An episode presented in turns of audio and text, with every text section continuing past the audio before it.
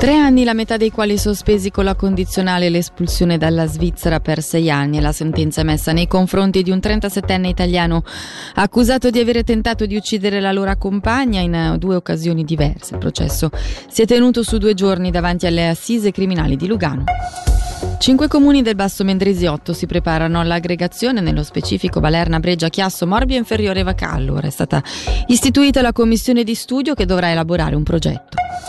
L'MPS torna sugli aumenti dei premi di cassa malati e propone un'azione di protesta per sabato 7 ottobre a Bellinzona, movimento che vuole far sentire la pressione pubblica sia sugli aumenti sia per un cambiamento radicale del sistema.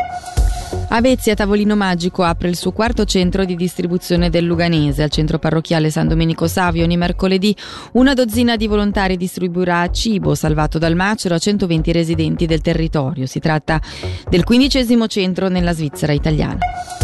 A Lugano sta per prendere il via la nuova stagione del Foce da settembre a gennaio sia nel teatro che nello studio. La proposta spazia dai concerti al teatro fino al cinema. Oltre ad ospiti internazionali ci sarà molto spazio per artisti locali. Sentiamo il capo di Castero Cultura, Sport ed Eventi Roberto Badaracco. Sarà una stagione ricchissima perché il Foce già oggi conosce una saturazione da 165 giorni all'anno quasi, è una struttura assolutamente necessaria per la città. Dopo il polo culturale là che è la seconda struttura per capienza con la sala concerti e la sala teatro e quindi è veramente frequentatissimo. E come ogni anno si farà un'offerta di grande rilievo con varie rassegne sia teatrali che musicali, addirittura di cinema, di incontri, di scambi, conferenze, relazioni, ce n'è veramente per tutti e credo che il canale principale di questa stagione sia una cosa che è molto ben voluta e richiesta dal territorio, cioè questo contatto con le realtà sociali, musicali, la cultura anche indipendente, la cultura del territorio.